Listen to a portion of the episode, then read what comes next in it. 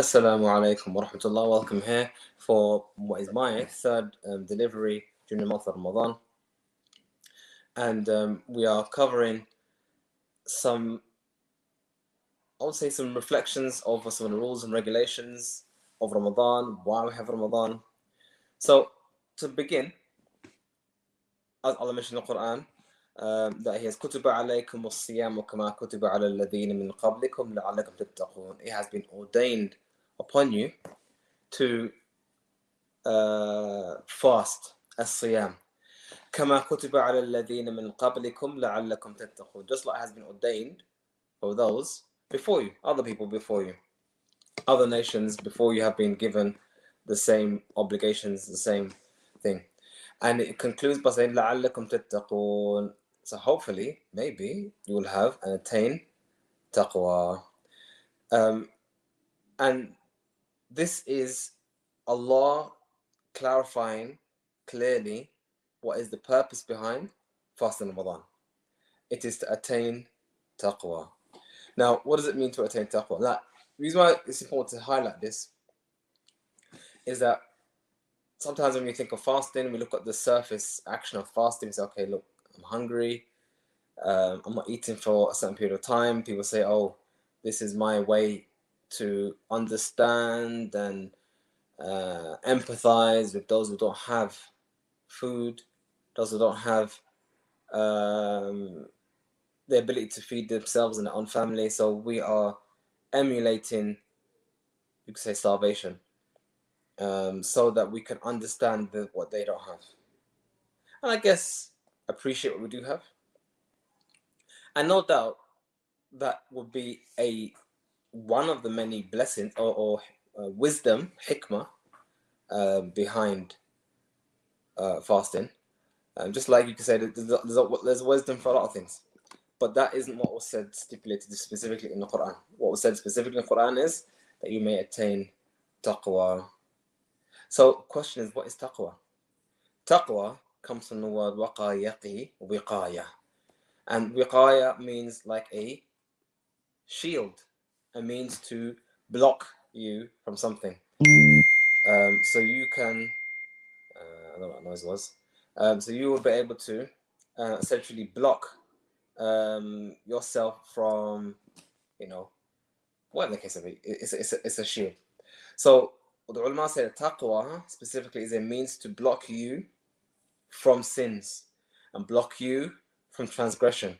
So the more taqwa a person has, the more they have to defend themselves against their own uh, failings, their own sins, and so on and so forth. So, I mean, taqwa is a bit of an odd one when you translate it. Some, some people translate it as God fearingness, and I guess you could say God fearingness as if you fear Allah, that will prevent you from sins. I guess so. That would be another way of looking at it. But essentially, the, the origin of taqwa is to have a barrier between you and sins that is strong enough to prevent you from sins. That is essentially what taqwa is. Now, this is attained through fasting. And Islam, again, is a practical religion. It's a religion that gives you things to do and say and whatnot that is real, has real life results, measurable. It's real it's not just a fantasy and theoretical stuff. Like a lot of these isms and these these, these ideologies and new world new world religions, they're, they're a lot of them just fantasy and I believe and I think and it should be and blah blah. Islam is actually real. This is actually how it is, and if you do this, this actually will be the result. It's practical, and I guess this doesn't always um, please many people or, or a lot of people, but it is what it is. Um, so back to the point. So Islam fasting is for you to attain taqwa. So whoever takes upon himself to fast, that hopefully be the end result. But how? How does a person attain taqwa through fasting? Okay. One thing I've said to people about fasting in Ramadan, you can almost reword the whole purpose of Ramadan. You can, you can give a phrase you can give, or one word you can say is self-restraint.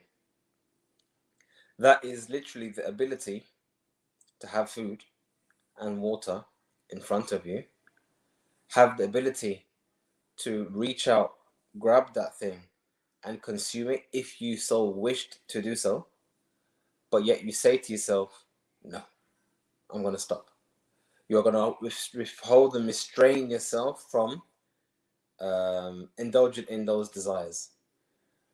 That essentially is a description, a practical description of taqwa, that which prevents you from sin. So if you are able to, practically speaking, stop yourself from your nafs, your, I mean, your nafs as in your soul, your nafs has desires, it wants things, that's fair enough. And there are um, fundamental uh, desires that we want food and drink, and one's desires are definitely fundamental. They are essentially what what is at the core of most of our, our behavior, you can say. Food and drink uh, is at the core of most of our behavior. Um, we are motivated to find sustenance, food. We are motivated to seek out a mate or a partner for or whatever. So we are motivated in those manner, in, in such a manner. So we can see immediately that at the core of, of, of, of fasting is actually to say to your nafs, is actually to, to you can say prioritize the aql. Put the intellect over the nafs. Just like we say that those who indulge themselves in their desires over their intellect, they're like animals, or even worse, as Allah, as Allah says in the Quran, بل هم كالأنعام بل هم أضل. So هم كالأنعام بل هم أضل. They are like cattle, rather they are worse. And even Allah mentioned in the Quran, أفرأيت من اتخذ إلهه هواه. Have you not seen the ones who take their desires as their gods besides Allah? So we can see here that desires are there to signal to us what our physical body wants, but our intellect is there to make the decision whether or not to do X, Y, and Z. Whether or not to feed the desire and give it what it wants if it's the right time to do so, or to withhold and restrain ourselves until later on. That is essentially how we attain taqwa. So, therefore, the way to attain taqwa through fasting is to actually fast. Now, are there people, are there those who don't have to fast? They are, are they are exempt from fasting? Yes, they are. But they're for different reasons. So maybe the, the so the first type, for example, the easiest one to deal with be the elderly. And not just because you're old, you don't have to fast. It is someone who is old enough whereby fasting would harm them physically. They are unable to fast because if they were to do so, that fast would result in them harming themselves. Whereas if they can fast, if they can still fast, they're still going strong. 80, 90 years old, they can still fast the Ramadan.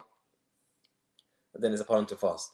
Only if you are unable to fast, then you are exempt from fasting. And in that case, if that issue is perpetual, ongoing, which is generally old age is ongoing, and I've never heard of anyone reversing it, um, then you feed the poor uh, for the days you don't fast. That's that's that's a given. Um, and I guess you could say an extension of that same ethos, the same uh, reasoning, would be the ill. They're not old, but they are ill. So, what kind of um, fasting would be? Uh, so, what kind of sickness would allow you to break your fast? It would be a sickness that increases you in difficulty and in harm in, in, in harming your own self. So, for example, having a headache doesn't justify breaking your fast. Now, it could be the case. Imagine uh, I have come across people who have every time they fast, they have headaches, they have migraines, um, and I guess it gets down to a, case by case scenario. But the general rule, the general rule I'm trying to establish here is that being ill doesn't mean you can break your fast. It means being ill to the level whereby it affects your fast. So, for example, if you've got a rash, that is effectively illness, but it doesn't break your fast. I mean, it doesn't mean you have to break your fast. It isn't, there's no connection between your fasting and having a rash. Um, I'm sure you can think of many examples of someone being ill, whereby like they've got an eye infection. That doesn't break your fast. Although, truth be told, um, if you took eye drops because um, you got an eye infection, would that break your fast? So you got to fast, but you take an eye drops, Would that break your fast? Now, there is a channel in your eye that leads to the back of your throat.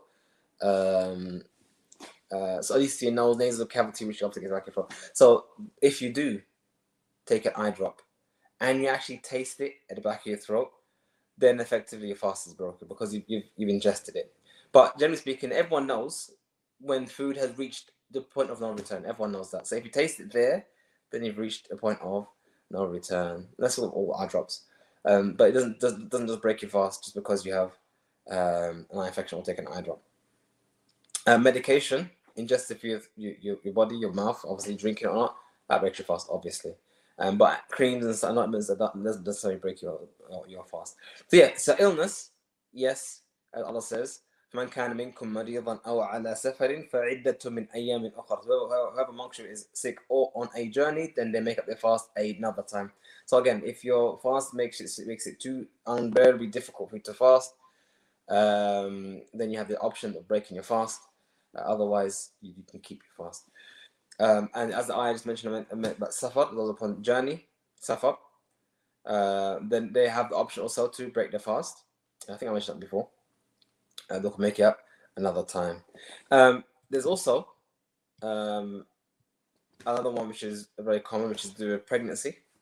Um, if someone is uh, pregnant, doesn't, that doesn't necessarily break your fast. Yeah, obviously, it's a case whereby if you fear for yourself or your child, then you can break it fast. Otherwise, no need to break it fast. Now, here comes the important part, which is the mumayyiz. The mumayyiz. And I'll give you a context why I brought this up. So, um, there's a family I know of who their children, I think 10 and 9, they have been fasting Ramadan. May Allah help them and give them a lot much blessing. And their school um, came to them at the beginning of Ramadan with glasses of water and essentially forced all the children to break their fast. Um, now their case was, oh, kids, we're not allowing to fast and so on and so forth. Now I can understand ignorance, you know. Um, if a non-Muslim is unaware of how Muslims fast, they may assume it's like how other people fast. Like for example, Christians, they when they fast, they fast continuously for days. It's not just sunrise and sunset for days. I mean, I've even seen people that three days, four days in, haven't eaten anything for three, four days fasting. That's not what we do. So if they think that's what Muslims do, then educate them, as on forth. But they just force the children to break their fast. Um, and then the parents obviously heard about it, and then the parents argued, say, how, how dare you do so?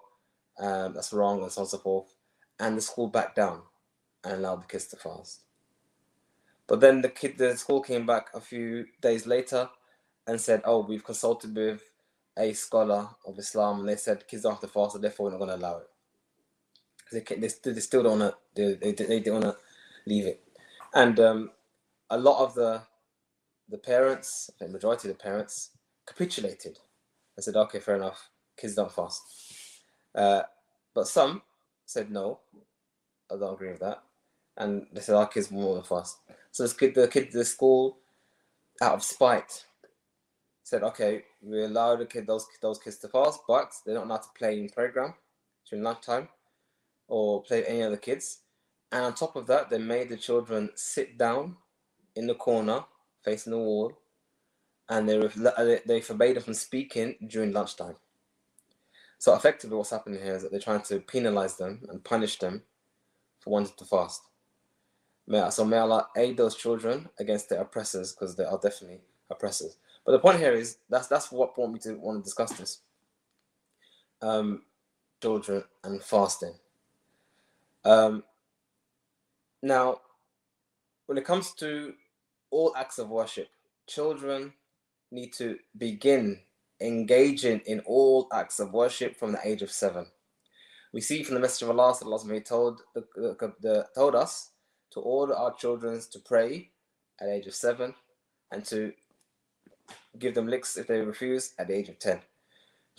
Um, so this is established a precedence for acts of worship need to be begun at the age of seven. However, we also know in Islam that seven year olds are not accountable for their for any sins. There's no if they didn't pray, there's no sins involved. So then, how do you reconcile between the two things?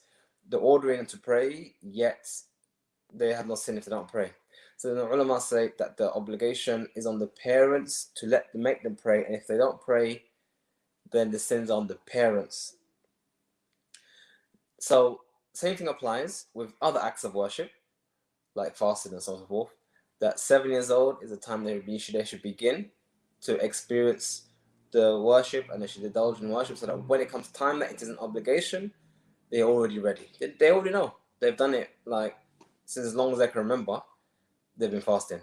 I think the earliest memory I have myself is probably about six, seven years old. So yeah, if they if, if as long as they remember they've always fasted Ramadan, then when it comes time to fast, and when it comes an obligation to fast Ramadan, then they have full knowledge on how to fast, and now they fast.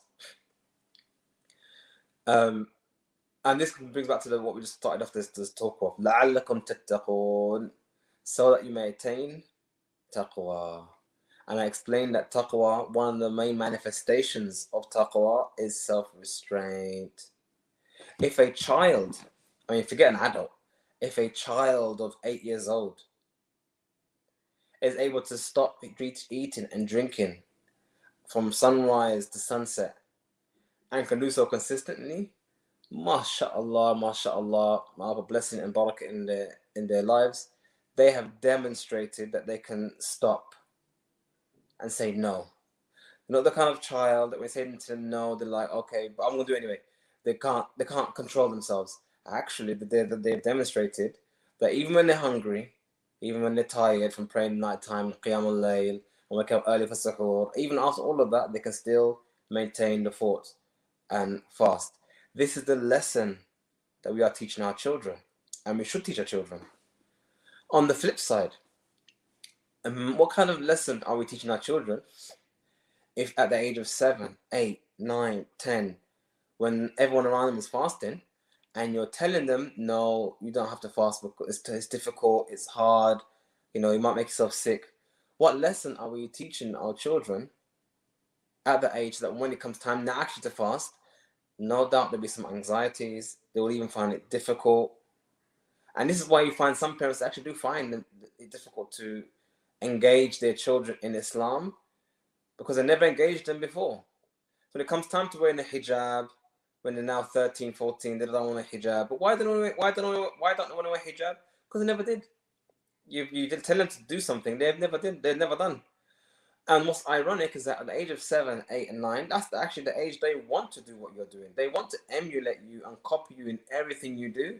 So if they if they see you fasting and they want to copy you fasting and you tell them don't, that's the message you're teaching them. If they see you praying or going to the masjid for Qiyam al for Taraweeh and you say to them, no, go sleep, it's late, don't come, that's the message you're teaching them. So that is actually the tarbiyah you're giving them so when it comes time to actually do it, and you say, "Come, come, come, go to the masjid," then and now at that age, when they don't even listen to anymore, when they get teenagerhood, don't listen to anymore, then none of us really should be surprised to find our kids. I'm not involved in it. I'm not interested in it. Now, is not to push blame on anyone, by the way. I'm not saying that. I'm just saying that there is a wisdom and there is a reason and a blessing, even a mercy from Islam that encourages us to begin teaching our kids about what it means to be Muslim and how it actually is to be Muslim from the moment they have what's called tamyiz, and that's age of seven. Tamyiz, age of seven, is the age whereby a person is account not accountable, so they can they can recognize right and wrong. They have enough intellect, intelligence to distinguish right and wrong. They're just not fully there yet. That comes with puberty, which is uh, the five. There are five signs of bulugh, which is puberty, where they are 100% accountable. One of them is um, uh, a wet dream.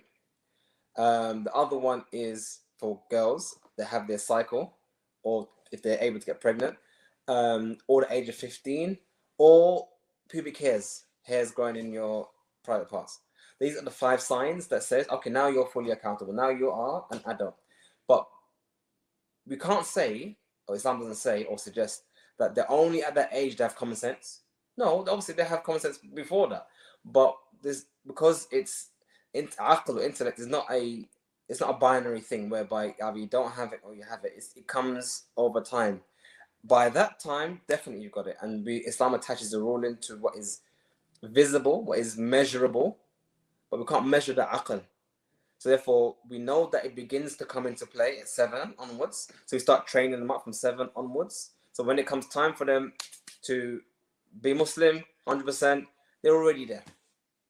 So this is the lesson we need to start teaching our children from a very early age, uh, and not be complacent or or, or get weak, especially those in, in, in, this, in this society whereby essentially not only are we the minority in our society, we are the minority amongst the Muslims.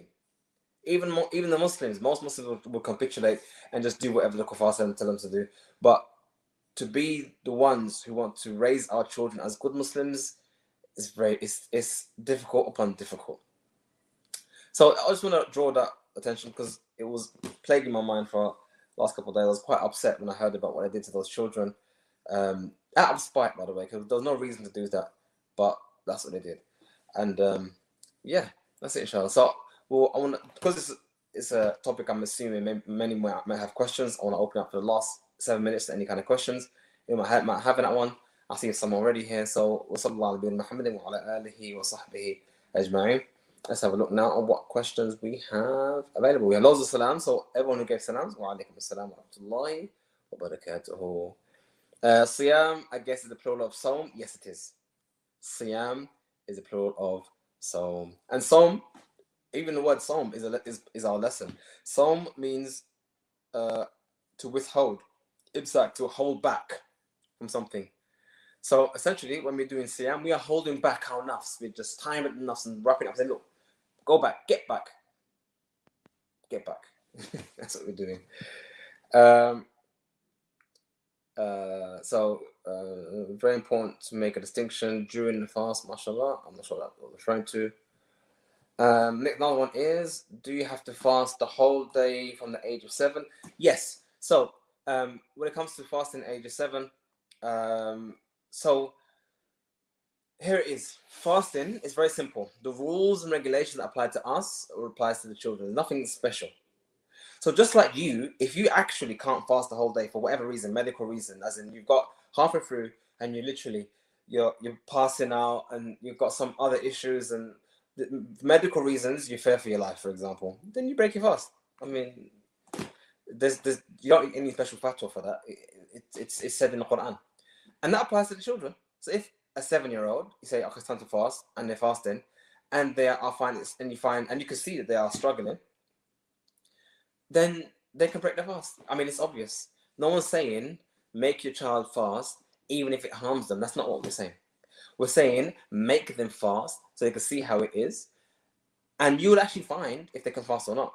So, um, what would that, what you have to do though? What you'd have to do though if you're realistic about fasting. You should do you should do for yourself anyway. Like I said, you treat your child as you should treat yourself. Give them the necessary tools that aids them to complete the task. What what's the most important tool for a fasting person? A suhoor. Having that breakfast is the most important thing you can give any fasting person. And especially a seven-year-old who has never fasted before, if you're gonna give them, if you're gonna wake them up just just for Fajr time and not even give them suhoor and expect them to fast, that's that's that's difficult for an adult, let alone for a child. So give them something nice, healthy, heavy food um, that can last them. Oats, banana, dates, honey, mix it up, whatever, whatever. Eggs, eggs is perfect. Like give them two eggs, two eggs, some nice toast, turkey rashes, maybe some oats as well. That will last them longest while. Yeah. Um, so you give them the tools necessary to fast. Now, is it possible that they won't fast the whole Ramadan because of difficulty? It's possible, of course. You play it by ear. That's the point. You play it by ear. They start the fast, halfway, how you doing? I'm doing good. The, the, you got two, four hours of how you doing? I'm doing good. You play it by ear. So no one's saying you literally force them to fast. But we do find that the Sahaba, anhum, when their kids were fasting, and sometimes they were, they were up, there were some even crying because they were hungry. They used to engage playing with them to try and distract them from the hunger until iftar time comes. So, like I said, it's the issue of a momentary discomfort for reward at the end.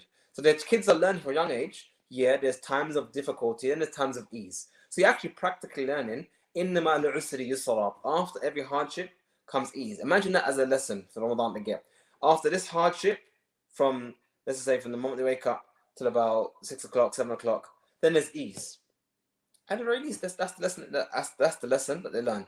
But like I said, don't treat your child any different than you treat anyone. There's no special hukum for them. The hukum is the same for anyone else. If you can't handle the fast, then you break your fast. Just like if they can't handle the fast, then they break the fast. The only issue is you would only know that if you tried to fast. Um, brother and sisters, well, it's not about the age, it's about puberty. Not sure that's about what I was referring to. But yeah, so um so that's basically the the issue. And and this also applies for breastfeeding and for being pregnant. Again, the only reason why you should be breaking your fast if you're pregnant or breastfeeding is if you generally uh, fear for your child or yourself medically, and you'd only know that if you fasted. And you only be able, and you only be able to realistically know that if you made the necessary preparation. So that means drinking enough fluids, having a good enough breakfast, and then you might start your fast. If you wake up after suhoor, no suhoor, then don't blame the fast for being difficult. You made it difficult on yourself by not preparing yourself for it. So we need to try our best to manifest what Allah said in the Quran when He said, لَعَلَّكُمْ تَتَّقُونَ Hopefully, maybe you will attain taqwa. There's not really many questions that anyone mentioned here, so I guess we would um, call it wali for today and we get that inshallah. Um, وصلى الله على نبينا محمد وعلى آله وصحبه أجمعين